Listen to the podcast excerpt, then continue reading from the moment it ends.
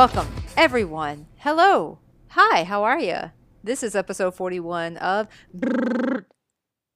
90s Court. I was just gonna let you keep going for.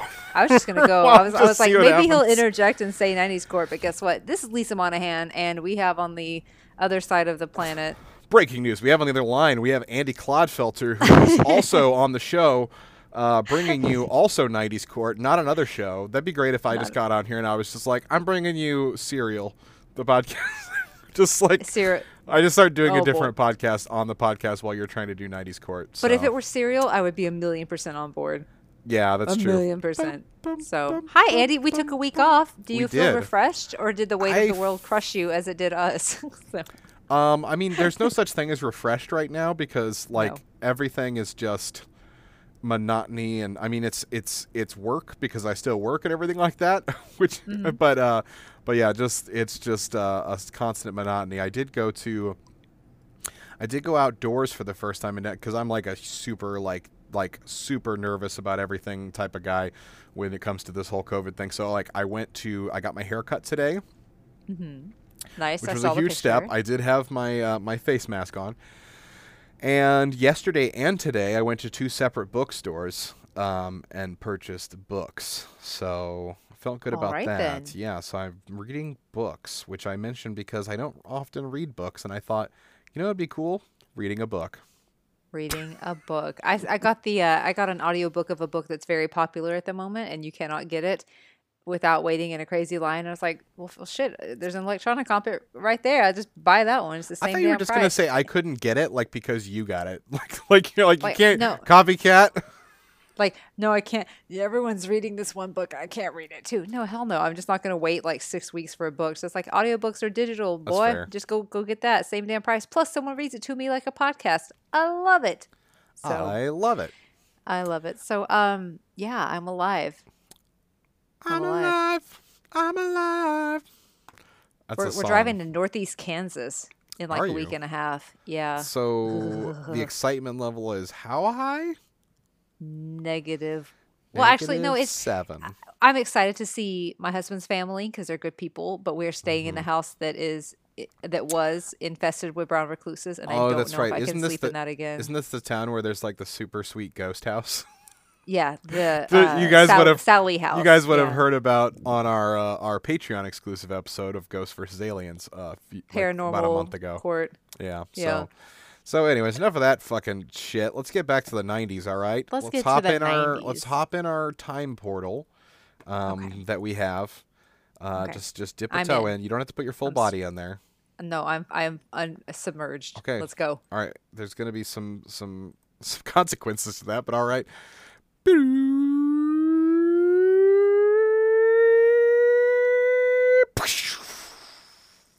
Okay. All right, we're here.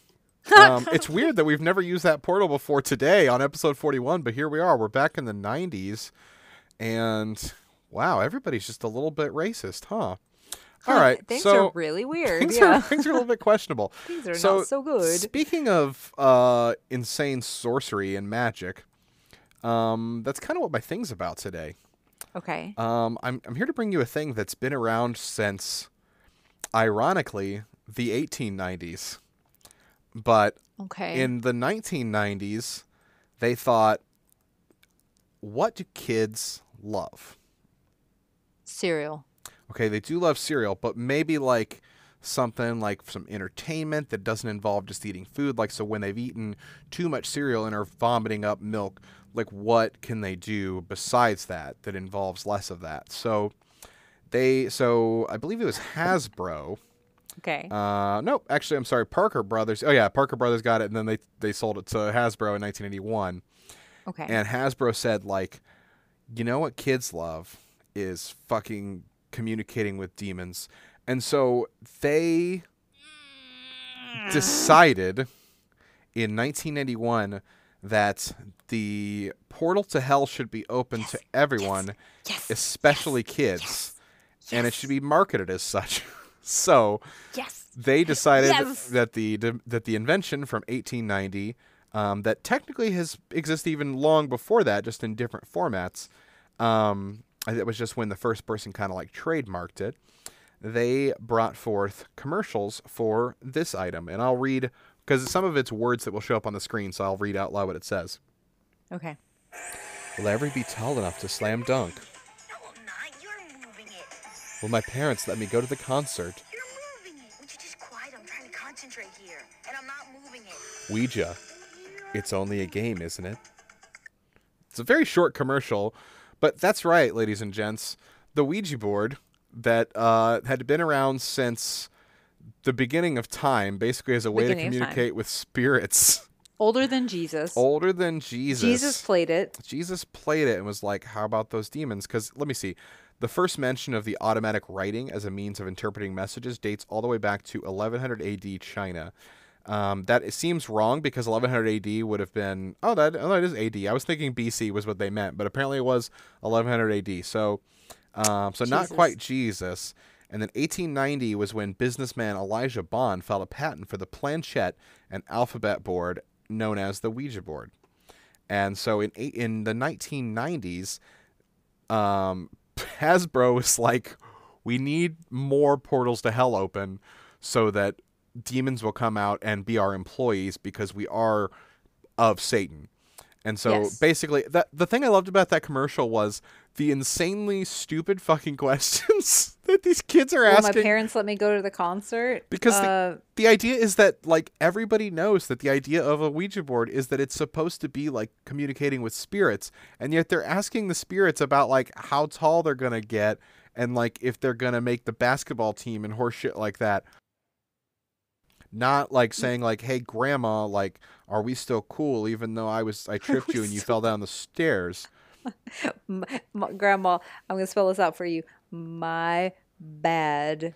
My bad, grandma. MBGM. IKY. I killed you. S, sorry. And then just like, what? It's moving. It's moving by itself. Fuck you. Uh, fuck you, Grandma. G-Ma. That's that's all in the commercial for Ouija board. Okay, so okay, did you have more that you wanted to talk about in terms of the Um, backstory? Because I wanted to go into straight to like, did you ever play the Ouija board? Um, I at least know of one. I don't think I. I know I had a friend who got it, and it must have been when this happened because I know I was like seven or eight or something like that. Like I was super young, and I was at this friend's house because I remember it was at one house where it would have had to have been when I when I lived there, and so like I feel like at one point like we put our hands on it and it was moving, and of course it was kind of the you're moving it, no, you're moving it, just like they say. Um, I still don't know the reality of Ouija boards because I've never like I don't know I've never been in a game where I knew for a fact that everyone had agreed like no we're not going to fuck with it like and just seen what happened. Yeah, yeah, so- and I guess if you're because if you're playing it as like a, a young person, let's say younger than Yeah. You're probably someone's definitely fucking with it, Yeah. even though you're like, "Don't touch it," and they're- or like, "Don't push it." You're like, "I'm not Yeah. pushing it," but I'm definitely pushing it. Um, shit, man, we need to do this as adults. We can maybe we don't. Maybe we don't need to open portals Yeah, to hell the- right now. We're in the middle of a like- global pandemic, and like, we don't need to be don't- responsible for a pandemic of demons. Just demons only. Um, got but- murder hornets. yeah. Prote- we can lay off. We don't need. I was gonna say the, the murder right now. hornets thing went down pretty quick. They're just like they just kind of Well, like it's kind of like the killer bees thing back in the nineties. But you know what? The the murder murder hornets live in the autonomous zone in Seattle. The So autonomous all- zone. Do you not know? We'll talk about that No. offline. It doesn't have to be part of the No, show, but yeah, yeah. So yeah, I'm I'm uh I, I was pretty just I, I I kept seeing like when I look up stuff like 'cause I look up stuff about toys and things for the 90s for my things all the time. And I kept seeing this thing talking about Ouija board and I was like this is something from forever ago. This is not a 90s thing. Like it doesn't even feel like a 90s thing. It wasn't until I clicked on it and looked deeper and I was like holy shit, I didn't realize this was the first time in the 90s when they're like, this is a kid's toy. Because listen, like, they will sell you fucking barbed, will sell fucking barbed wire to kids if they think they'll buy it. Like, they don't give a shit. It's true. Like, all they give a shit is about is money. So, like, and it's, it's, it's not that hard to believe that they were like, like, let's tell the kids that this is all just basically magic that'll tell you stuff rather than spirits from the other from the fucking astral plane giving you messages. so I I don't think I play with it quite this young. I I want to say it was high school when I first played it. I mm-hmm. want to say it was that late. Yeah. So, but I never really don't played know. with it beyond that. Like I just never encountered it that often. And then it, and I think it's just honestly just been in the past like 10 years or whatever that I've been like now to the point where I'm like I I probably would if a bunch of other people were, were but like I still like would never go out of my way to do it because I'm just like I just, you know, I don't really want to fuck with that shit. I know this isn't really 90s court stuff at this point. This is ghost stuff, but No, but it's Um, still. But I mean, but but listen. Okay, if the majority of our listeners are our age or near about to, they had enough like young experience in the '90s that they're like, "Yo, you're right. I fucked around with some Ouija board. I should not have fucked around with some Ouija board. Like, I shouldn't have done it. Should have done it." So, There was a there was a and now now now they're done, but there was a podcast called the Good Luck Sleeping podcast, Mhm. and they covered the Ouija board in one of their episodes, and it was like the girls were like screaming like they're never doing it again. They're like, Oh, this was a fucking mistake. Like, don't do. I think, or maybe one made one. I don't know. It was wild, but That's like so Ouija cool. I didn't know you listened to them. They're I yeah, they're good friends of the podcast. So Yeah, I cool. love. Oh my gosh. Uh, yeah, they're great. Their their podcast. I'm sad it's over, but they had a great podcast while it was going. So yeah, and they never slept again. and they The never end. slept again. That's the end of the Ouija board. Ba-dum-bum. So, oh, so is it? It's are we Lisa's swinging it on over yes. to me? Okay. Um, Andy, Yes. I'm going to give you a few words All to right. get you onto the wavelength of of my thing, and I want to know if any of these words mean anything to you. Okay. You don't have to give me definitions, but I'm going to give you four words. Okay. Heal, Okay, I know what that means. heat, Yes. mark, Okay. potato. Heel, Are you- heat, mark, potato. Are you on my wavelength? What does this seem like I'm going to be talking about to you? Dude, like I don't know. I could just you said the word potato was the last thing. Potato. Um, these are all words that are related to wrestling. Oh, okay. you- I knew heel. I don't I didn't know potato was. Okay, I'll, real quick. Heel for those for for those who didn't know because this was interesting to me. I did not know this lingo. Heel is a villainous wrestler. Okay, heat is like booing and jeering. You know, a wrestler. Mark is is like like a pejorative term for someone who believes that like wrestling is not fake. It's not staged. Um, and then potato is like a strike to the head, which actually makes contact. So I've never heard like honestly I've heard heel and that was the only term of those that I've heard. And- Interesting. And, that was as Well, I was- a kid who watched wrestling a lot.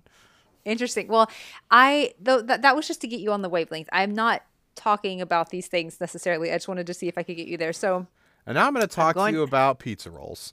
I I'm know going we to talk covered to you about week, Totinos, Totinos, Totinos. I'm going to be talking less about wrestling, but more something that was like specific to wrestling that I had no idea was tied to this Mm-hmm. world at all. Okay.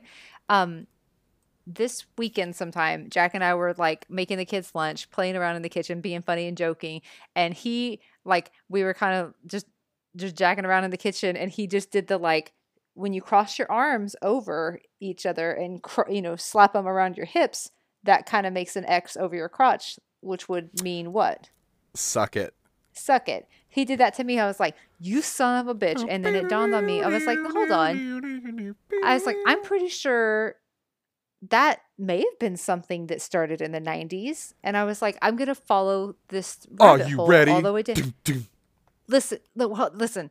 So it, I've, I've probably seen dudes do that way longer in my life than I can possibly remember. So I started looking it up. It turns out that the suck it like X move, where you move your, you do the X like over your crotch, is actually called the crotch chop, which I did not know had it like a proper term.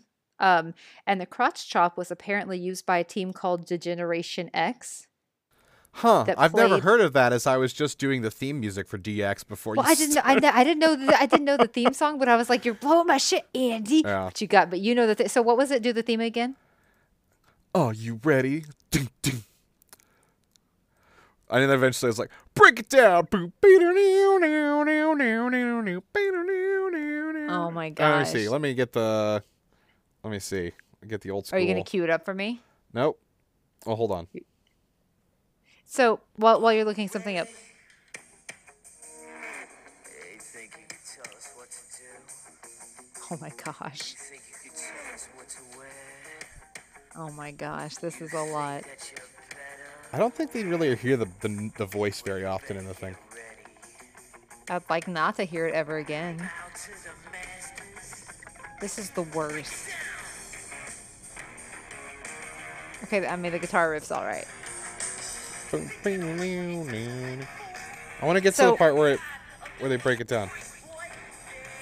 Anyway, sorry. Like you were talking about, it, I was so angry because I was like, I wanted to do a court case on this at some point. Maybe we still will. Well, but- but, th- but this this is just I'm only talking about the suck it.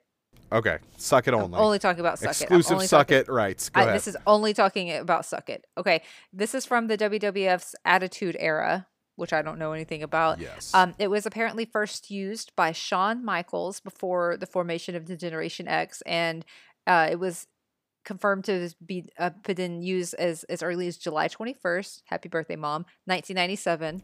Um, during an interview on Raw is War. I think it was like a Canadian episode or something. I don't know. No, but Raw- from Wiki, Sorry. huh? Raw is War was just the Monday show, the main show that was on. Is that what it was? Okay, I don't know any of these things, so you're gonna correct me across the board, which is that's what I know. It's like I re- so I, I was like Andy, you're really gonna like my thing because it, it's like it's an era or it's a realm that like I don't know, you know, Mm, but this is a fun one. So from Wikipedia, because these lines made me laugh really hard, um, quote unquote. Months later, at the October 6, 1997 episode of Raw is War, both Michaels and Triple H repeatedly directed the crotch chop at both Hart and hostile members of the audience. According to Triple H, Vince McMahon was hesitant to let Generation X members perform the X at first, but he was later talked into it. When Generation X enters the ring, they do a pyro routine. Green X pyrotechnics go off three times, with Degeneration X crotch chopping at each firing. Then they pause for a second, then chop once more. As the pyrotechnics fire for a fourth time. I don't know why that made it was just like them talking about chopping, and it, it just I, I don't know. It made me laugh really hard. The like I was crotch chop. giggling. It's just crotch chop. It was so I feel like I saw this as early as middle school, perhaps, which would have been uh, yeah, around that time frame, which would make sense. Um, 97 and whatnot. And I feel like you would see it whenever dudes were annoyed at teachers and the teacher turned their back or they were having an issue with each other on Suck the playground. So good. Or breaking up with their girlfriend of two weeks. Like, so good. so good. So, can we talk about how much we dropped this crotch chop? Like, how much did you? Surely you dropped it a lot. You had to have. You Like, gotta- I had, ze- I have zero things to suck, and I did this motion nonstop. You have to So- understand. Like here's the thing. I was a very like even at like I was like a underdeveloped child as far as like knowing inappropriate things, and so like I didn't. I it was one of those things where like I wasn't like at least maybe I think I knew like suck it like maybe like meant like suck my balls or suck my dick or something like that, but like Mm-hmm. I didn't know for sure that's what it meant. And I was like, there's no way that's what it could mean. That's so, not something that anyone would ever do. Of course, that sounds gross. yeah, as a child, like I didn't think too much of it, so I didn't think it was a big deal to do. I do recall there was a specific event at recess in like sixth or seventh grade, or so, probably like sixth grade or something like that, where at least 15 boys were sent to detention for all doing it at the same time like it was just like a joke or whatever but like like the la- the lady like who saw it came and she's like they were all they were all pointing at their groins and telling that man to suck it I love it. I I just like I, I have I have a friend um named Colby that I grew up with in in high school that I feel like he watched wrestling and I'm pretty sure he was like the king of doing like the suck it move in our group. Mm-hmm. Um and and it was just like there may have been a couple of other people, but like you just saw it all the time. And I fucking when Jack pulled it out this weekend, I was like, "Who the fuck do you think you are? That is hilarious." Yep. It's it is um, in retrospect like- it's one of those things that like you don't think about that often but you're like man like the fact that they were that they thought that that was such a cool move and like you said about the pyrotechnics thing it was super badass when they did that and then X X pyrotechnics shot through the air as they did the suck it thing each time. But can you like I went back and watched this and I was just dying laughing like this is what we were doing? This is where this came from? I, I mean not that it looked super cool when people were doing it, you know, in 8th grade hall, you know, hallways without pyrotechnics. It never really looked cool to begin with, but like I just I needed I got to the bottom of it. I didn't know that was where it originated from. That was fascinating to me. Um and like now I am like I, I beg you all this week to just do the crotch chop at someone and be like, no, fuck this, suck it. Just I- do it. I do I do want everyone to know all of our wrestling fan, any of our wrestling fans out there who are current wrestling fans or past wrestling fans. Oh, we I, do have some wrestling Andy fans. Clodfelter did love DX and did love NWO and like I just want you guys to know that on paper is that that while it is ridiculous, I did still love them and I still think that they were rad at the time. But now, Oh, yes, so- it is yeah. a little silly. No, well, yeah, but just going going back, I should say, going back and looking at stuff from like the late '90s and seeing them do it, it's like, oh, this is sweet. I mean, yeah, This like is there's sweet. like there's a lot of th- I mean, like th- if there's one thing I've learned about about this show and watching the things that we've watched and a lot of that stuff is that Mm-hmm. a lot of things are so much better in my memory and like I just wish that I wouldn't have watched it again to find out just how wrong I, my memory was Yes. about how great Yeah. something was because I'm just like, like, maybe perhaps the coming out of our shells tour by Teenage Mutant Ninja Turtles. No? oh that well, we didn't know anything about that that was that was terrific though that was outstanding But Jack knew it. My husband knew it. He was like, "We watched the shit out of this DVD as a kid, nice or at least had the or had like they had the DVD and the soundtrack or something." He was like, it, "It's too much. It's too much to come back to it." But anyway, that's the second move. Guess what? 2020 sucks. Tell 2020 to suck it. yeah all right, just 2020 suck all it. day. Yeah, just So that's our feelings on the So- year. So so that's suck it. I'm done. Okay, thank you, Lisa. No, I appreciate it. That was like it was one of those things like the lead in. I thought I was gonna be so excited, and then like you gave those facts about like heel and all that stuff, and like I was like I don't know what these things have in common. So I was just I was, but then when you finally said what it was, I was like yes. So so Yeah. much excites. So yeah. before we go to our break, there's a couple things we wanted to cover real quick. So first off, we always like to give a right off the bat shout out to our brand new patron, um, somebody who just subscribed. Um, super exciting to have her on board, Jacqueline. Uh, thank you so much for joining as a bailiff level, um, the five dollar or higher level, um, who is now going to be able to listen to all of our fun bonus content, um, get our bi-weekly shout outs in our podcast and generally just be awesome for supporting the community. We love you, and you are so awesome. Thank you. and you. as always, we always look forward to you guys' input on future episodes as well. Um, but we also wanted to give our shout outs to the rest of our uh, patrons since we did miss out last week. So we're going to give it to everybody this week. Um, once again, we would like to shout out uh, our our second newest pa- patron, Michael, um, who recently came on board. Always love your feedback on on Yeah. the Facebook group and everything like that. Uh, your different comments and stuff. It genuinely makes us smile every time we get feedback from people um, on on how much they enjoy the show. Uh, Preston, the immortal, um, who's, who is uh, our one of our rock steady, amazing fans that has been with us through thick and thin. Uh, you are the man. Uh, Tim, a good close friend of mine who also listens to the podcast and supports us at the bailiff level. You're a rock star. You're neat. Um, but I don't want to say too much because I don't want you to give it a big, big head. And then I'll let Lisa take over the last two. And we've got Afton, my girl.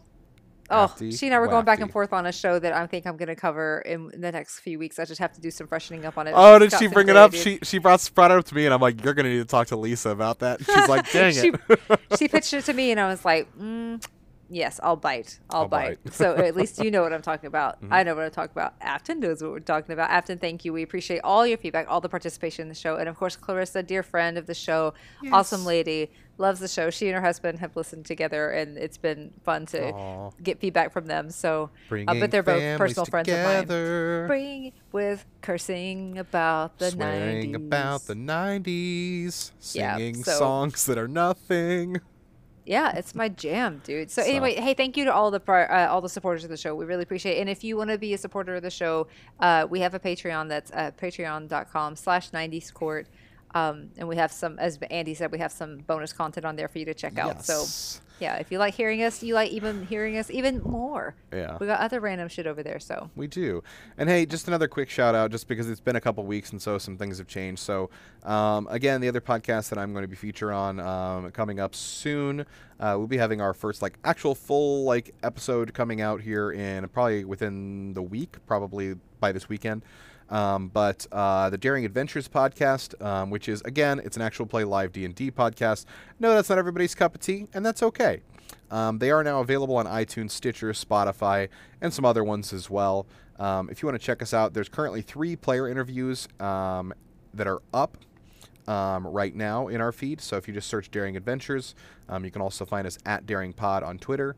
and we'll be having a character creation episode and our episode zero, um, which is actually like kind of a, a real play episode as well. Um, will be up this week, so um, just wanted to give a quick shout out on that. I promise I won't do it every week. so Uh, you got to do something. Plug your show, man. yeah, do it. so. Um, but anyway, so I think that's enough for this half of the show. Um, why don't we say we take a break and then we'll come back with our polls from two weeks ago and, of course, our wonderful court case for this week. Sounds good. All right. All See you later. Bye. Bye. All right, everybody on the train, all aboard. You snooze, you lose. Buy my loot boxes. Eh? Not you. Get off the train. Don't let him on. Oh, okay.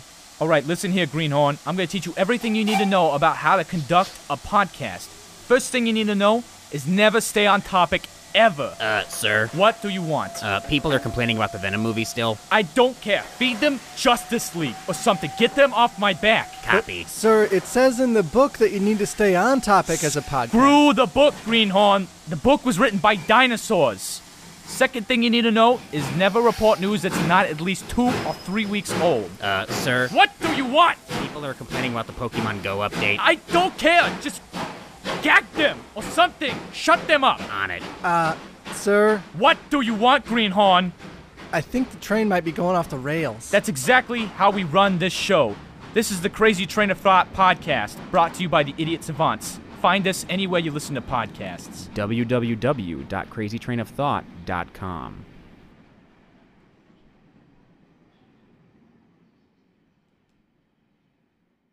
Welcome back from the break we took that sucked for you. Not so bad though. You got to hear my like what ten, my ten month old recording of doing getting your own anchor Uh, episode I feel going. like you've upgraded it since then. I, I remember the old old one, and then there was a new one that was upgraded, just like constantly. Just I think Anchor just gave up. They're just like we're just gonna only do advert because it used to be they do advertisements for other things, but now they're just like just just Anchor only. Just talk about Yeah. us. Just talk about us, Yeah. please. Well, On we other can do that. podcasts, there was a nice like uh, blend of different uh, ads, but this time they're just like, no, just just do Anchor. We just we don't have anything for you except that. So, um, we are grateful for you, Anchor. Thanks so much for your great work. Now I'm giving you extra ad time for no reason to make up for the fact that it sounded like I was being mean to you. Um, so, hey everybody, welcome back from the break. Um, as usual, you know the drill. We're coming up with our poll time from two weeks ago from our last episode. I will briefly mention another poll result that maybe some of you are unaware was a thing. But first off, I wanted to talk to you guys about pizza rolls versus bagel bites. Now, Rough. for the first time in history, literally 40 polls. and is the first time ever that I voted for the thing that Lisa covered. It was a big week. And ironically, this is the first week that we both lost. the thing we, We voted for, the thing we voted for lost to Yeah. both because I was like, I can't in good consciousness say that pizza rolls are better than bagel bites. They are the cheaper, ugly cousin of of bagel bites. Is- they yeah. are tasty, they're fine, but they are not they are not bagel bites. Like if I would say if bagel bites were as cheap and affordable as pizza rolls, I think people would this day they would have won. However, it was a hard fought battle on Facebook and Twitter, almost identical for the first time ever between Facebook and Twitter agreeing on something. Pizza rolls, 56% to 44%. Um, so pretty tight there. Twitter, literally the exact same thing 56% to 44%. Um, I think we did get more votes on Facebook this time, though. Um, a lot more people interested in talking about food on they Facebook. were engaged. Yeah. And the winner was pizza The rolls, winner was man. pizza rolls, and I listen. It was it's it's hard to say nay to either one. I just personally don't get bagel bites that often, and when I do, I'm thrilled about it. So. Um, the other poll I did want to mention briefly was actually for a Patreon exclusive episode that we did last week. Um, so most of you didn't see this; it was just on Twitter. Um, but I did want to let you know that we did have a poll for puppies versus kittens, which for That those was of a you who show we did. unaware that was our that was our that was our bonus episode so if you are still not sure or on the fence we did do an episode of puppies versus kittens and it was all the entire episode was puppies versus kittens it was no things or anything like that just just puppies kittens 40 something minutes of us Yeah, talking about, animals. fucking animals I had a blast. it was yeah, it was very fun. had a like I fucking said, that's kind of why I like these like the ghost the ghost versus aliens one and this one. It just it's they're just goofy and like you can talk about pretty much anything on there. Um, so puppies did come out the victor, um, 60% to 40%.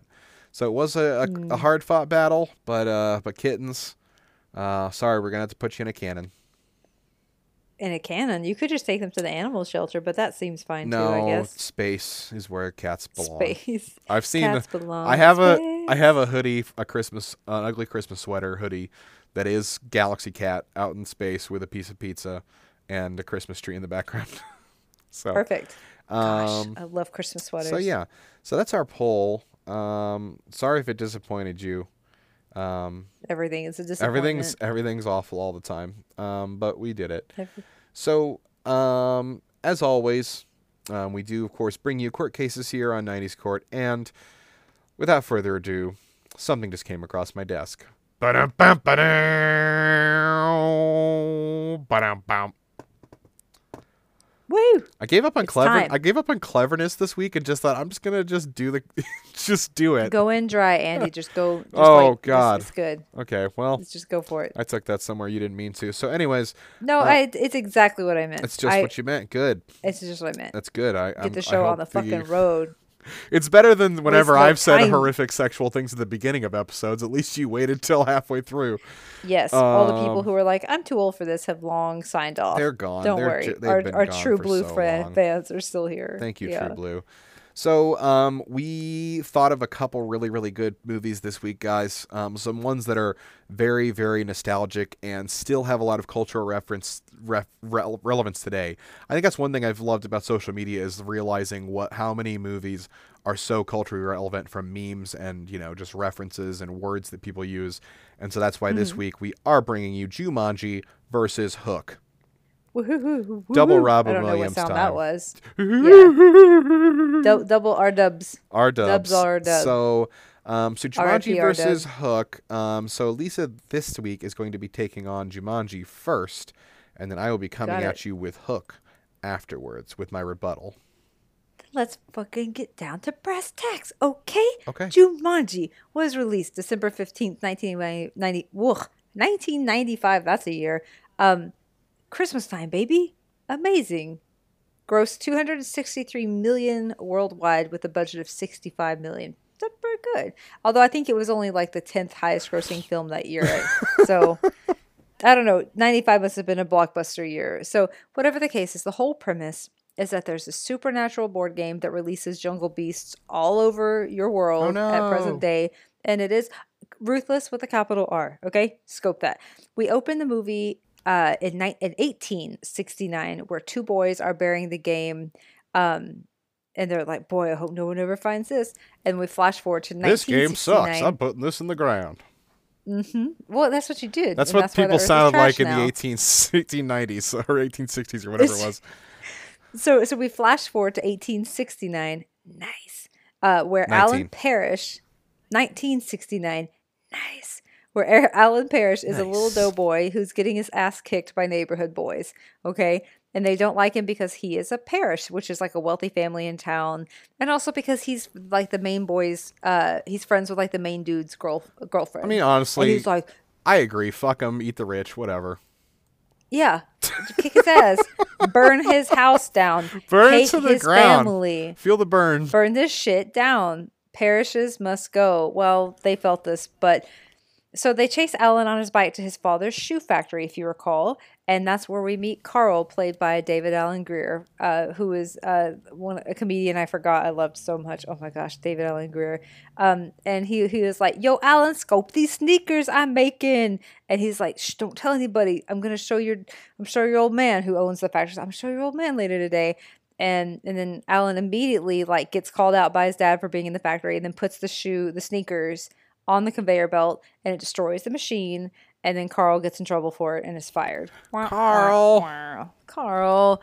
So Alan's dad is like, go stand up to those boys. I'm not giving you a ride home. And of course, Alan goes down, you know, outside, gets his ass whipped by these kids. outside and beat the shit out of those kids. Well, nothing happened. They fucked him up, and he was like, "Well, Never I'm mind. I regret. dough." I regret giving you that task. I remember his dad. His dad being a very refined gentleman and having this kind of a he voice. was a Parrish Andy, a Parrish of of the highest quality meat. fuck, so fuck my family. it well, well. Moving so on. what, whatever the case is, he goes outside, gets his ass kicked, and then after he gets beaten up, he stands up and he hears the drumming coming from the construction by construction site nearby, and none of the construction workers hear it, and nor are they concerned with the little boy walking around the construction site that's a hard hat area. And they're just like, I guess there's this fucking kid here, whatever. And they don't pay him any attention. And then he takes a shovel and starts like digging around and finds the box and then like breaks open the box and literally no one gives it a second thought again. It's like, hey, OSHA, OSHA, Are you okay? where are you? How's your OSHA? You cool? Um, and then he he fucking gets the box and then runs home. Okay, so he gets into a fight with his parents that evening, and and they're like, you know, we want to send you to a boarding store. He store. Boarding store. I want to go. To, I want to send you to a boarding store. You go there and you can only shop there for for four years until you graduate. and the only thing they sell are boards. It sucks. it's like the worst Home Depot you've ever been to. I'm So he starving. I can't eat any more board.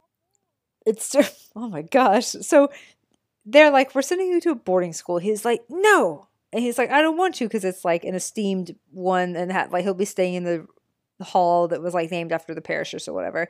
He was like, no, I don't want to. And they were like, well, anyway, fuck you. We're going to a dinner party and you're staying home alone because it's 1969. I mean, honestly, you'll probably get your ass kicked way less if you go there because they're all probably a bunch of pussies. So just fucking yes, go. everyone would be like, would you like to play disc golf or not? Like, actually, they, they would never play that at a boarding school. We'll be but giving handies behind the jungle gym.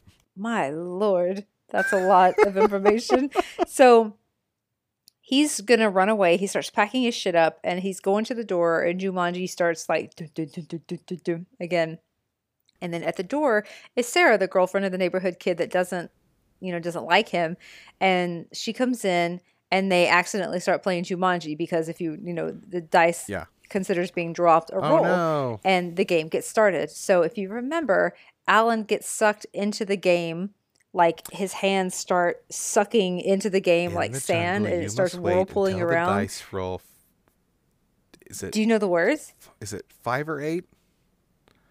I know it's, V8, the drink. something or eight. No, it's it's in the jungle. You must wait until the dice roll something or eight. I can't remember what the first number is, but Five, five. I think it has to be five because he is he because he came out and, and at one point asked did either of you roll a five or an eight. Okay, then that's it. He did ask that at some point in the line. Yes. So good job, Andy. Damn, dude. And I just watched this movie like tw- 24 hours ago. so uh so he gets sucked into the game. Sarah's screaming. Her her role gets her attacked by bats, and then she runs out of the house. And there the game sits alone with Alan in limbo living in the game. So fast forward to 1995, where we meet Judy and Peter Shepard, who are played by Kirsten Dunst and Bradley Pierce, and they are these two orphan siblings who are moving into the vacant Parrish mansion with their aunt uh, after their parents died on a ski trip like a year before. Good. Always And good so- dead parent stories. Always it, the Disney, the Disney Pixar mo. Um, so uh, they immediately start hearing the drumming and go up to the attic and check it out one day before school, and that's whenever like all of Jumanji's bullshit is unleashed. it's like all of it. So they start playing.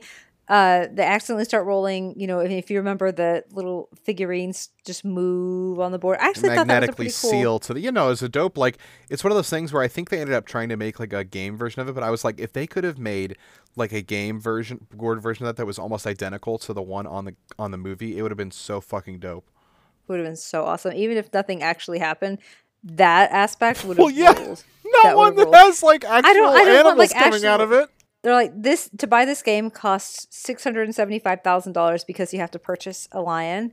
Yeah. Um, monkeys, like it's a lot, guys. It's a lot. and so a million dollar liability policy tremendously, yes, absolutely. Giant mosquitoes fly out of the game and start attacking the city. Monkeys are fucking up the kitchen in their mansion, Oh, and then they go on a rampage throughout the city. And then a lion comes out and starts chasing the kids. When suddenly, boom! Robin Williams to the rescue. i'm here Uh, and Al- Alan, excuse me, Robin Williams is Alan Parrish, who is now 26 years older. And so he's out of the game running around in like jungle clothes and doing the whole like, what year is it bullshit, which is hilarious. the as you were talking meme about earlier. the ultimate meme. meme. I did also. What it's funny that just within a week, like of of us doing this, like I did make a reference to the fact that my hair and beard did make me look like him when he came out of the game board.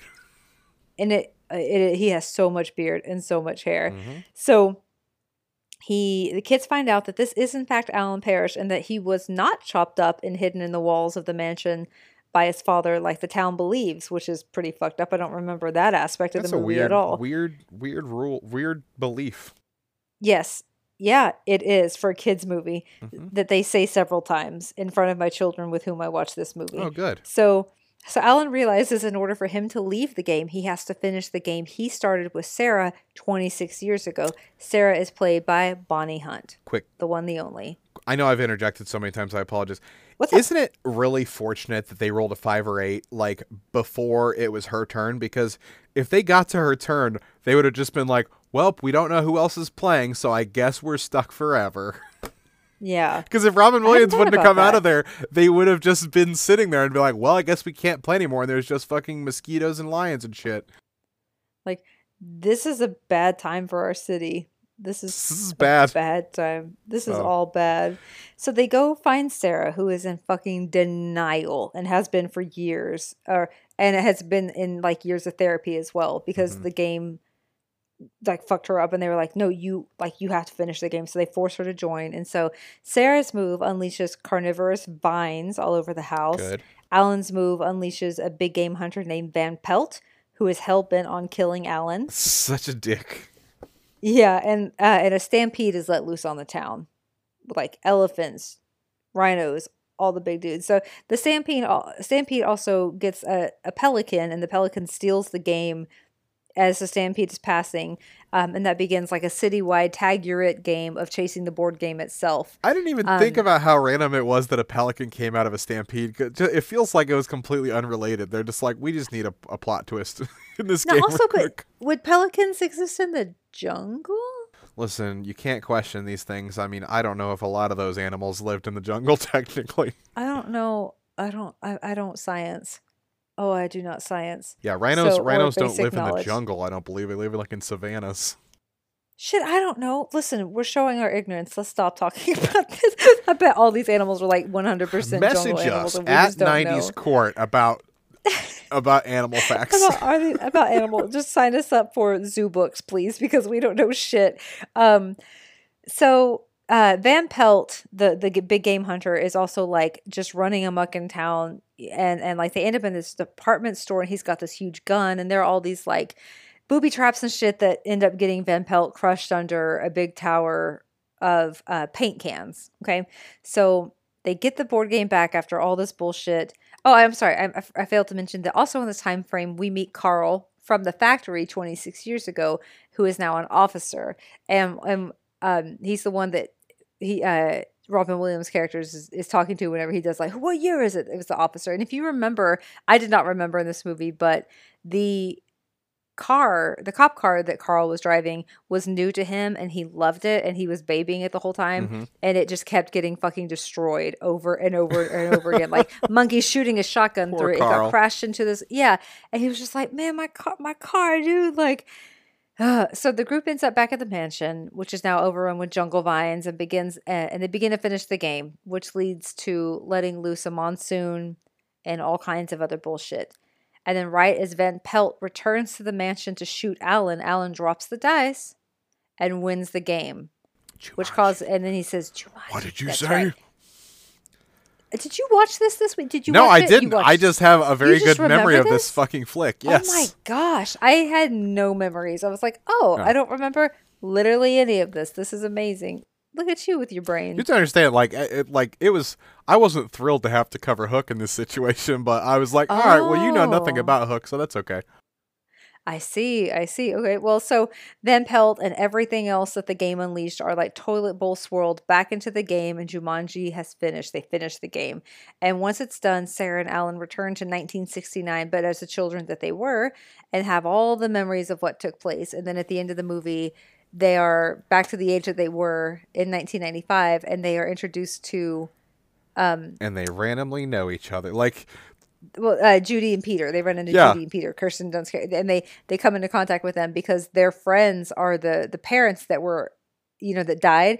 And they were like, "Oh, we were thinking about going on a ski trip," and they were like, "No, no, don't, don't go on a, don't go on a ski trip, please, don't do that." And they were like, "Oh, okay, I guess we won't." And then he saved their parents Nice. from dying, um, which was a good. And they, you know, they, uh, Robin Williams and Bonnie Hunt's character was also pregnant, um, at the end of the movie. But it was just a good callback. It was a good movie. It was probably too intense for my children, but we all watched it together as their first like non-cartoon movie, and I thought that was a good first start. It was good. Some of the CG pretty bad, but for the most part, held up pretty. It, I, for the most part, if you like squinted your eyes, just fine. Yeah. The monkeys terrible. Trash bag doodoo balls awful. Trash bag duty balls. everything else was good. Everything else was pretty good, but the monkeys awful. Yeah. Jumanji. Jumanji. Oh Jumanji. man, like no, I, I, I, I, you know what's crazy? Like, you mentioned that last part about like the way that they like, you know, they went back in time to like where they were, and they Mm-hmm. met each other in the future. Like, think about the amount of movies there are that involve time travel and stuff like that, and So like many. future and stuff. That is that is actually a really like. I don't know if I've seen another movie that has had that unique type of time travel where somebody goes back in they were in they met each other in the present the other people go back in the past to their former selves and then they come back to the present time again and they know each other like that's like you know what i mean like that's a weird way of like a rule of, of time travel you know what i mean so that's just struck me as weird that they would know each other even after that Well, Um, the whole fucking concept for this was weird, but there it it, was is. Jumanji. it was it was based on a book Jumanji. a book that I did read as a child before the movie came out. It was a very short book, and it just was like, yeah, it was. I, I remember seeing the book. It was a picture book, but anyways, I'm not. We're not talking about Jumanji anymore. Though we're talking about Hook. That's right, ladies and gentlemen. For those of you who couldn't get enough Peter Pan, they brought you Hook, which, as I recall, thinking like it's a more kind of a grittier version of of Peter Pan. Back when I was a kid, I thought that, and I thought that for many years until I watched it again, and then it was like, no, no, it's not. It's just a it's just them being like, we want to make a movie about Peter Pan, but call it Hook because Hook is a big part of it, but also make it more like modernistic, you know, and so it's it's a little bit less fantastical. And of course, the common like the whole everybody's like, whoa, this this is just a story. This can't be real. You know, the the non belief of people and stuff. So, anyways, we'll we'll start from the beginning. This movie came out in 1991, so Ooh, four years that's an old before yours did. So it was an old one. Um, movie starts out. I'm going to give you my stream of conscious notes that I that I took just I to go through these. the films. I love them. Hook. There's a play being performed to the children by by the children of of uh, Peter. They're doing the, the show Peter Pan. That's right. Peter Pan is a real st- is real in this reality. Um, it's like a real story in this reality, and it's also real. You know, so like it's one of those things where it's it's a weird thing where the the story of Peter Pan is performed as if it's a play, like it's a fun magical thing, but also it's real. But also it's Yeah. real. You know, it's it's kind of a weird Oh. a weird meta thing there uh, that they do at the beginning. Uh, Okay. Robin Williams, Peter Banning, is a businessman. Evidently, too much of a businessman, you know, like the kind that has job responsibilities and misses his kid's stuff this time. Oh no, I'm missing the big meetings, game. meetings. Oh, and he's Yeah. just such a grown up. He is such a grown up, and that's what you learn about old Robin Williams. He's just grown up as fuck. That is such a common thing in this era is to be like dads just care too much about their jobs. Like and that's such a common thing. And I'm just like I don't know. I it's it the the, the, the portrayal of the dads being too concerned with their jobs are always terrible because it really is most of the time the kids being super needy more more than anything. Um Yeah. so he misses the big game. Jack strikes out. Jack is his son, um, and Jack once again is like, "Well, that's just that's just to be expected. My dad missed it again." Um, so then, flash smash cut after that. They're on a plane. Um, no explanation, just they're on a plane. Uh, Robin Williams is on the plane, and he's scared of flying. Apparently, on planes, which apparently is foreshadowing to the fact that he's scared of flying in general, um, which would come up later.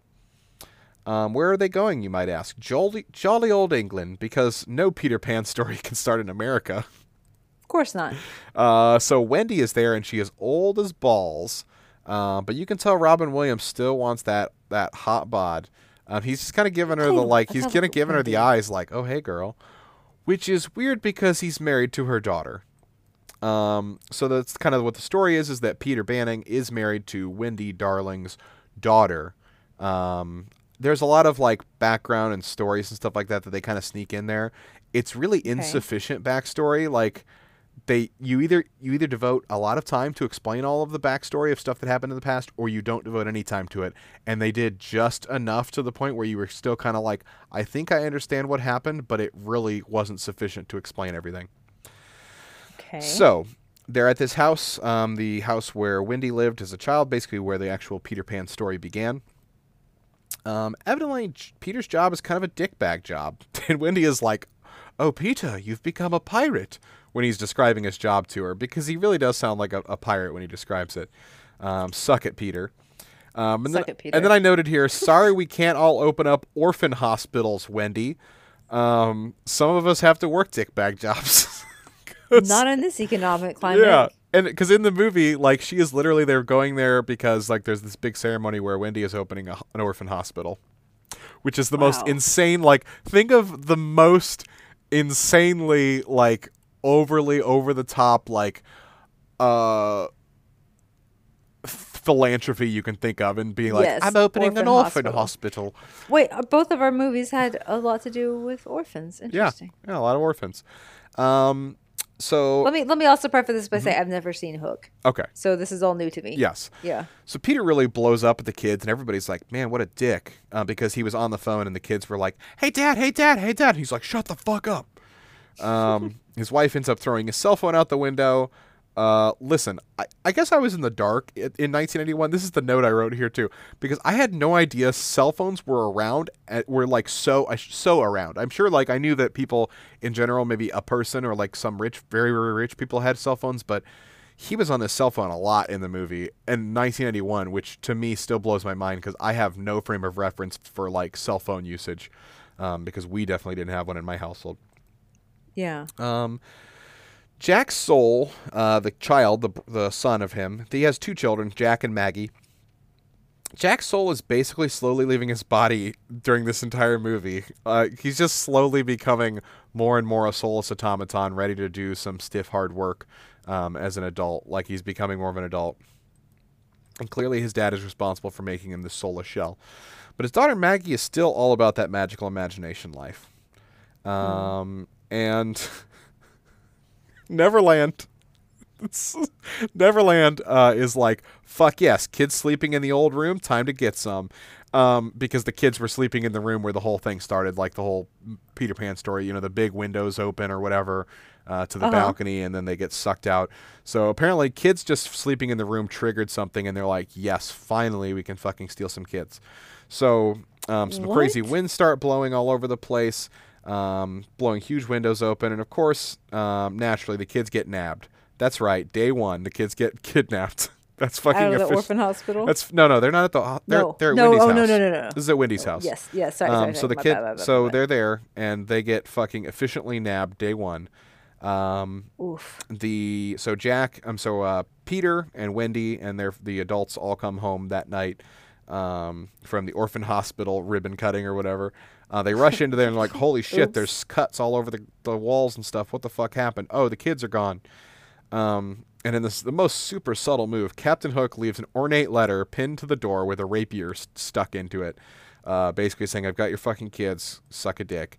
Um, so He, he did the crotch chop. he did, and then he did the suck it move. so Yeah. obviously Peter calls the fucking cops because fuck this shit.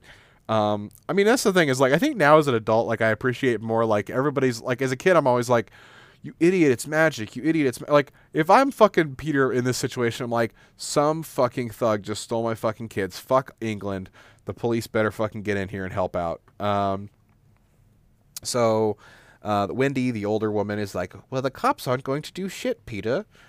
Time for some hard truths. You're Peter Pan, and it's and it's your job to fix this shit." Uh, evidently, Peter has no memory of anything from Neverland. Is not buying this "I'm Peter Pan" bullshit.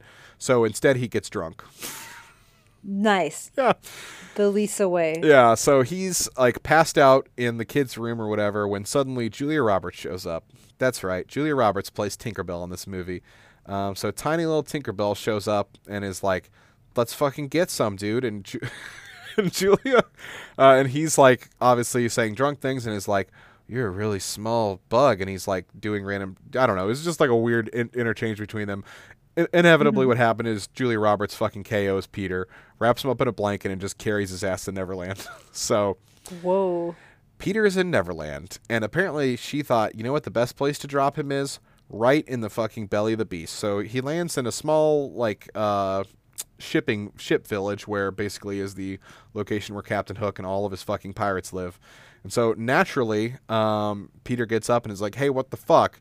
Um, and gets confronted by some pirates. Fortunately, Tinkerbell saves his ass uh, from the uh, encounter, and then convinces Peter, "Hey, you need to fucking hang low." Put on this outfit, put on this eye patch, and you know do this and that. And he's down with that because he doesn't want to get murdered, which is is good. Um, I will say the set of this whole area, it looks like literally like it is imp- it is the the technology the stuff they did because there was no technology there was no it was just like they just built some shitty ships and it Yes. literally looked like a place where you could walk around at Disney World like and buy trinkets and stuff like that like it looked like inside of each of these ships was just like a t-shirt shop where you could buy fucking like uh, some Pirates of the Caribbean gear and maybe like a Captain Hook shirt or a Chewbacca hoodie, you know, whatever.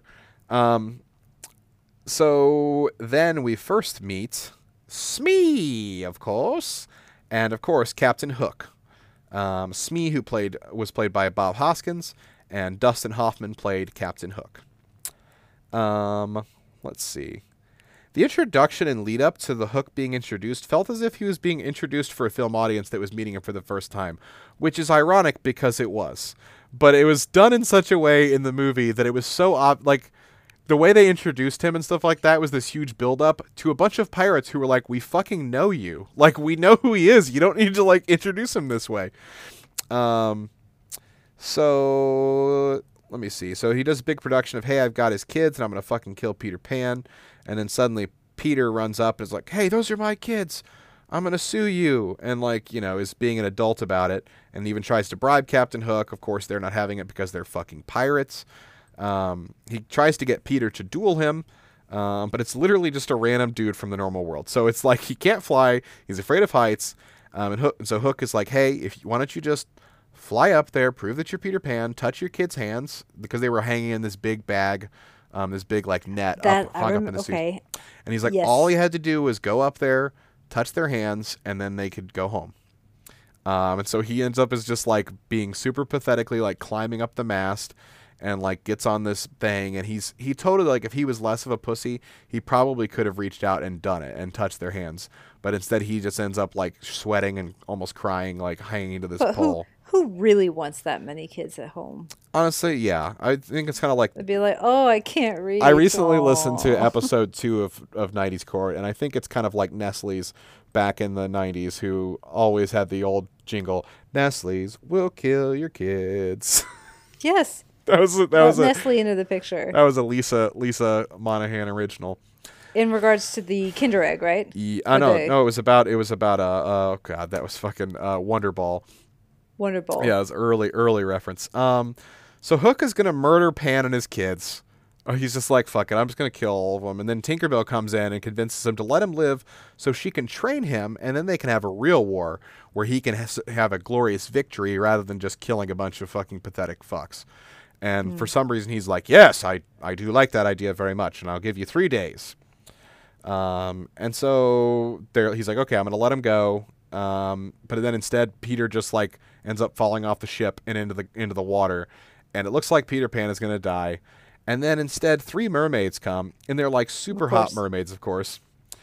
And I only mention this because this seems to be a running theme in this movie: is that Peter ends up making out with not one, not two, but three mermaids under the water for a considerable time, and he seems super turned on by this. which is which is cool since he is married, um, and is trying to get his kids back. So What? Yeah. Oh my gosh. yeah, fucked so ends up they save him, they get him out of the water, and they bring him to basically to the front step of the uh, uh, where the Lost Boys lives. Uh, so the kids all show up and they see this old man and they're like, "This can't be Peter Pan. He's too old and fat." But Tinkerbell's like, "No, it really is him." And they're all like, "No, fuck that." Um, then of course we get the introduction of the infamous or famous, the beloved or hated, Rufio. Rufio. Theo. Rufio. Theo. That's right, motherfucking Rufio, the skateboarding, crazy red mohawk having badass who leads the Lost Boys.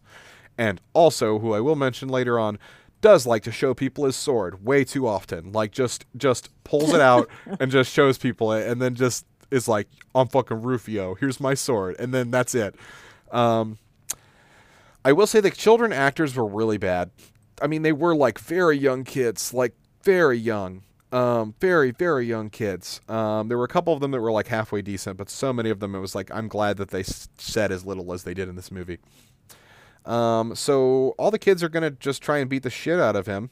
Uh, but Tinkerbell says, "Hey, quit being dicks and help him. Be bangarang," which apparently bangarang is a term they use a lot and means various different things. But in this particular meaning, it's supposed to mean help him be like a fucking boss baller. Um, I can get behind that. yeah. So they're all having fun being aggressive, but like fun aggressive, while Rufio is just being a massive fuck the whole time and likes pulling a sword out all the time, which I mentioned again. Like all the other kids are kind of like being fun and and be, and shooting him with like you know paintballs and stuff like that, but like Rufio is just like I want to fucking kill this old man. Like the entire time, Rufio is just like an unpleasant dude. Um, so they end up deciding yes, this is Peter Pan, and they're gonna try and help him uh, train him. So then they then they go back to Hook because they're kind of flashing back and forth between here's Hook's Hook, Hook's storyline, here's Peter Pan's storyline. So they go back to Hook, who is thinking about committing suicide and almost does it. He puts a gun to his head, and then he's like, Uh, "I'm gonna do it, Smee. What? I'm gonna do it." He's like, and then Smee's just sitting there like, "Okay." And he's like, "Don't stop me." And then Smee ends up stopping him. Um, what the fuck? And then Smee at some point, I just this is a line because I've heard this line said before, like other people quoted this is I've just had an apostrophe. Um and And- and, Captain Hook says, You mean epiphany? Um and then Smee says, Let's make Pan's kid love kids love you, Hook. So apparently their plan is like, hey, you know what would really fuck with Peter is if when he came here, all the kids were like, No, fuck you. Captain Hook's the man and I love him and I want to stay here forever. He's So- got suicidal tendencies. We want to live with this weird I know, dad. apparently I that li- was- I want to live with sad dad. The only way he could figure out how to get out of his depression was let's steal this guy's kids, but for real Let's though, let's make them love me. Um, so cue Peter Pan training montage, uh, which Okay. I'm, I'm not going to go through any more than that. They just a long training montage. Then they cue cue Hook brainwashing children montage. Hilariously, Hook tells the kids some super fucked up shit about parents, and honestly, a lot of the stuff he says is true. LOL. Like what? he's basically like she's like no that's not true. He's like telling about how his kid his parents like don't give a fuck about them or whatever and he she's like the, the the young daughter is like no that's not true. My mom loves me. She reads to me every night. And she's like that's it's like they it's like they don't she doesn't read to you because she loves you. She reads to you because she wants you to go to fucking sleep so that they can have three goddamn minutes to themselves without your incessant fucking nagging Oh my gosh. and then he says, before you were born, they were a lot happier because they had so much more time with each other instead of having to fucking deal with your shit constantly. Dude. Dude. Which is one of those things like it's I know it's not completely true, but there is like some like man, like yeah, I'm sure parents do appreciate would appreciate a little bit more time to themselves, a little bit more serenity and, and peace. But Yes, I'm they also not a would. parent. Yes, they So- would. Let me tell you. Anyways, so back to Peter Pan and the Lost Boys, the infamous invisible food scene. That's right. Um, if you're not familiar with the scene, this is the one that sticks in my mind and probably a lot of people's minds more than anything in this movie. Is the scene where they're all like, um, Peter's gone through this horrible training um, montage, and then he, they come to this table, and there's these big platters of steam coming out of them and stuff, and Peter Peter's like, "Fuck yes, finally some food," and then they pull them all open, and there's nothing inside. And the acting by the kids in this part was so I like it's it's hard I think for anyone to pretend to eat fake food. Um, but they did Yes. just so bad. It was so they they I think it was the fact that they showed so much of them eating fake food, like close-ups and like long periods of time showing them eat this fake food that is what made it so much like okay, we get it. This is really bad. Um yeah. so Peter sees nothing, and after after Rufio starts owning him with insults, Peter starts violently insulting a child, and after owning him Right with words, on. flips a flips a spoon full of food at him, and poof. Suddenly, after he flips this empty spoon at Rufio, boom, he sees the food for the first time. And the food appears, teaching the important lesson that owning kids verbally is the key to all magic. The only way. The I'm that was literally the way- The only way. the way he ended up unlocking the secrets of the universe was from talking shit to Rufio. Cue scenes of Hook and Smee trying to break Jack because his dad is such a piece of shit. Uh, Then they put this huge production of putting on a full baseball game. Like they arranged this entire fucking baseball field just to get Jack to like Hook. Um, let's see. Uh, he ends up fucking hitting a home run. Uh, Peter happened to have like snuck in and was like watching this and saw him and was like, "I'm so proud of him." And then he's crushed because after he hits home base, he's like hugging Captain Hook, and it's clear that like this guy, like that Hook, is being like a better dad than he was. Um, so Peter, kind of defeated, goes back to the boy camp, but no one's there except Tinkerbell. Uh, so they end up, Tinkerbell ends up leading him into this secret places, which is apparently where he used to live when he lived in Neverland. And suddenly, he all of his memories come flooding back of the time. There was a lot of backstory and a lot of stuff about how Tinkerbell loves Peter Pan and, and is basically like wants to bone him. Um, but I don't want to go into that because I don't, I didn't fully understand all of it, and it wasn't important enough to actually include in this movie. Again, as I mentioned earlier, they didn't commit enough to it. They just kind of like kept trying to sneak in like secret backstory stuff that wasn't interesting because they only gave us like the smallest taste of it. Um, let's see. So yeah, so evidently, um, the weird thing of this was that at some point, uh, so Peter learns he can fly again because he he realizes like, oh, I always wanted to have kids, and then he realized that was his happy thought, and it helped him to fly, so he could fly. And then there's some some weird sentimental shit with with Tinkerbell. Um, evidently, Tink- Tinkerbell had a hard on for Peter. Weirdly, all of a sudden, there's this moment where Tinkerbell got her wish and she became large. Um, again, Okay. and I I mentioned she was that. hot. Yeah, she hot, was. It was very hot. Um, and I mention this because in order, the only reason pretty much that she became large was that so that they could make out, which they did. I Damn will say this again: Peter makes out with another, another woman who is What not the his wife. Um, What the hell? I put it's weird. Honestly, it's weird how many non-Peter's wife people he makes out with in this movie. Was my exact wording. All right, so it's time for war, and we cut to the ship where Jack is wearing an exact replica Hook outfit, and is going to get his ear pierced so he can wear a Hook hand earring. Uh, luckily, Peter Pan shows up just in time and is ready to own ass. Um, evidently, it only took three calendar days for Jack to decide he's literally not going home, and is going to stay living in a pirate ship forever. Okay. So if you ever want to know the time limit it takes for someone to fully, fully want to live with their captor, it's three days. So, Perfect. um, so I they decide. that. Yeah. So then the next part of the movie was, hey, let's get some very, very young children in the mix with this blood sport. So the Lost Boys join in, and when I say young, these kids are like have to be like seven or eight, like like they're so young. Um, and so they're like joining in the assault of Captain Hook's ship. The pirates all have swords and guns and shit and a thirst for death, and the Lost Boys are using like fucking hijinks, and you just feel like they're like they're using these mirrors that are reflecting bri- bright light, and the pirates like, oh no, I can't see, and then they shoot eggs at the, the pirates and gumball guns and paintball guns and stuff like that, and so the, they're they're getting hit by rotten veggies and stuff and va- various paint filled objects. And it almost makes me wish that the pirates would just have murdered every single one of those kids. Because they're like this is a real battle gang. Like you can't just be fighting with toys and goofy stuff. That was fine with peter pan. But these guys want to murder you. Um, Just a heads up, guys. Just a heads up these guys do want you dead um, let's see so i will say that Mur- rufio does walk in briefly and does murder a couple guys on his way to see captain hook so Okay. again in the complete dichotomy between the other lost boys and rufio he just straight up murders some guys Wow. Um, so as he's approaching Hook, Peter Pan interjects and says, "No, Rufio, he's mine." And then immediately his daughter screams in the distance, and Peter's like, "Never mind." And then he leaves. he leaves uh, to go save his daughter, leaving Rufio, a child, to fight Hook on his own. okay. Um, sure. Let's see. So yeah, and again, it's such a dichotomy of things happening. The Lost Boys are just having so much fun, and everything is so goofy and fun. And then suddenly, like, by the way, Hook murders Rufio. Just literally a second after Rufio pin, pins his sword down, pins uh, Hook's sword down, and says, "Looky, looky, I got Hooky." It immediately is stabbed and killed. Hook fucking killed Rufio. Hook kills Rufio, and Rufio dies immediately. I think after Rufio says something to the effect of like, "I- "I wish I had parents," and it was like the most heart. It was the most crushing sentence, and the so so I different than the tone of the rest of this movie. Oh my gosh! Like I just, I just wish anyone had ever loved me. And then he died, and then Jack oh immediately. my gosh! And then Jack immediately says, "I want, Dad, I want to go home."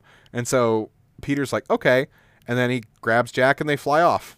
And cheer for music plays. He joins the Lost Boys, who are all celebrating. Literally seconds after Rufio was just murdered by Hook, like It's totally there was everybody was celebrating like yeah we fucking did it after rufio just got murdered like literally like a frame ago. Um so evidently he's on his way out. Hook tells peter he's a pussy and he's going to keep kidnapping his kids. So peter's like all right fuck fine. And so they fight. Fight uh, fight goes on for a bit. Kids get scare hook scare hook with clocks because he fucking hates clocks because there was a, a alligator that had a clock in him or something like that. So uh, Pan Okay. reveals that Hook is balding, a balding old man who wears a wig, basically shames him. So, like, for the third time in this fight, Pan has Hook dead to rights and is like, fuck, let's just go. And then, of course, Hook tries to murder him again. And so it's like, it's one of those things where you're like, God, will you just fucking murder Hook? Um, the last time, however, Tink shows up and stops him from killing Peter Pan, um, which then causes Hook to slam his hook into this giant uh, statue of a um, an alligator, which I think was supposed to be the actual alligator that that he killed, um, which then falls over and onto Hook, crushing him. Um, and apparently the statue ate him. I don't know. Whatever. Bangarang.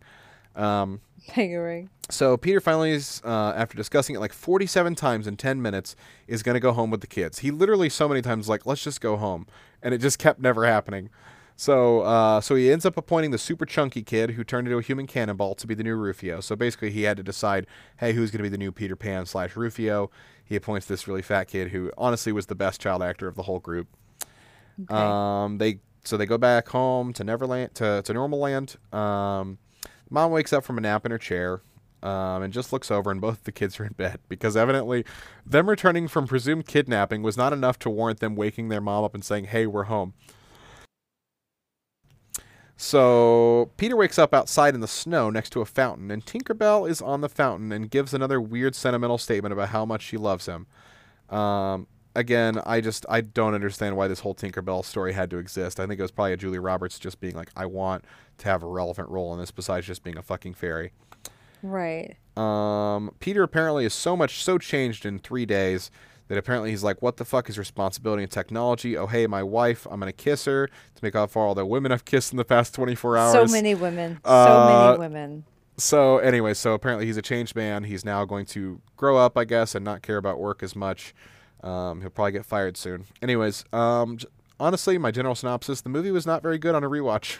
I struggled getting through it. I ho- I also saw it was like almost two and a half hours long. It was. could- that's another thing. It was very long for a children's movie. Um, and yeah, that's the thing is I even said in my notes, which sucks to say because this movie holds a very special place in my heart.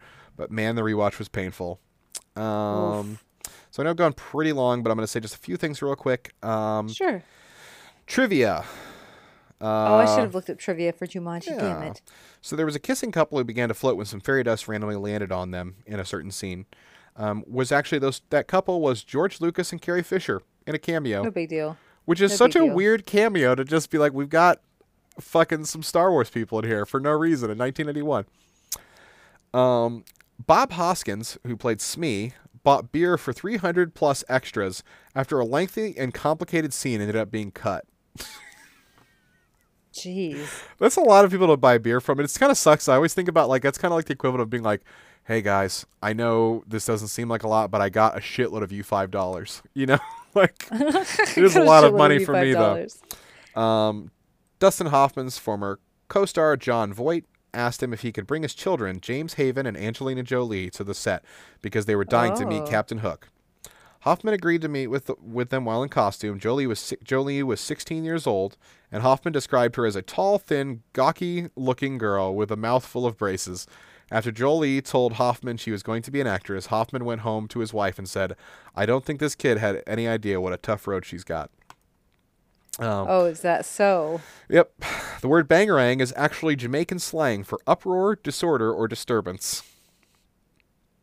Um, another fun Bob Hoskins reference, uh, who played Smee.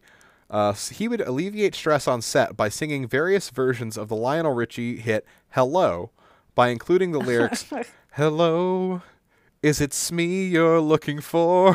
Boo. that would have been funny exactly one time. One oh, time. Oh man! And Julia Roberts was nicknamed Tinker Hell because she was so difficult to deal with. A reaction to her working conditions of solitude and green screen. Because honestly, like since she's playing like a, a, a like a fairy, like she was on green screen duty like the entire fucking movie. And I read multiple different things that were talking about how she was like complaining about shit and didn't show up for work sometimes and stuff. Um, so I just thought I'd just include that one thing to kind of sum to be a summation of all the things about how Julia Roberts sucked in this movie. Oh, Um, okay. so, anyways, uh, my diagnosis: this is a great movie. It's cool that if you like it. Um, I like it still, but uh, probably won't watch it again for another 15 years. and if you do, then you'd be like, this was a fucking mistake. You'll make a mistake, but uh, it's okay. Well, that was Hook versus Jumanji, everyone. That was Hook. That was Hook. Also Jumanji. Now it's time for Lisa Pants to take us out with where to find us. Oh, I've got to do that, huh? Guess what, everybody? You like this show? You like our social media too? We are on, uh, ooh, what is it? Facebook and Twitter at 90s Court, Instagram at 90s.court. Oh. You can uh, support our show at patreon.com slash 90s Court as well. We'd love that. Um, and then, as always, if you would be so kind this week to change the world with a five star rating, it won't change the world, but it'll change It'll change everything. it'll change our world. Uh, a five star review, if you haven't done so, it's so easy. Just go click and then maybe say, Your the show rules. And then you can just go and get coffee or something. And, and that's the least you had to do, but it means a lot to us. So if you do that, we would love it. And as always, you know, connect with us on social media. We are there. Comment on stuff, participate in the polls. We love it. So thank you guys Thank you guys for, so for much. listening.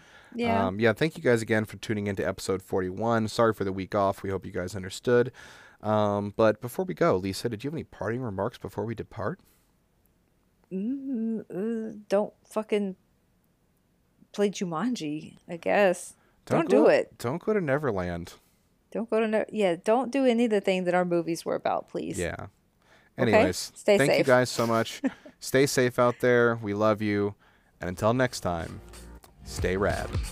Bye, guys. Bye.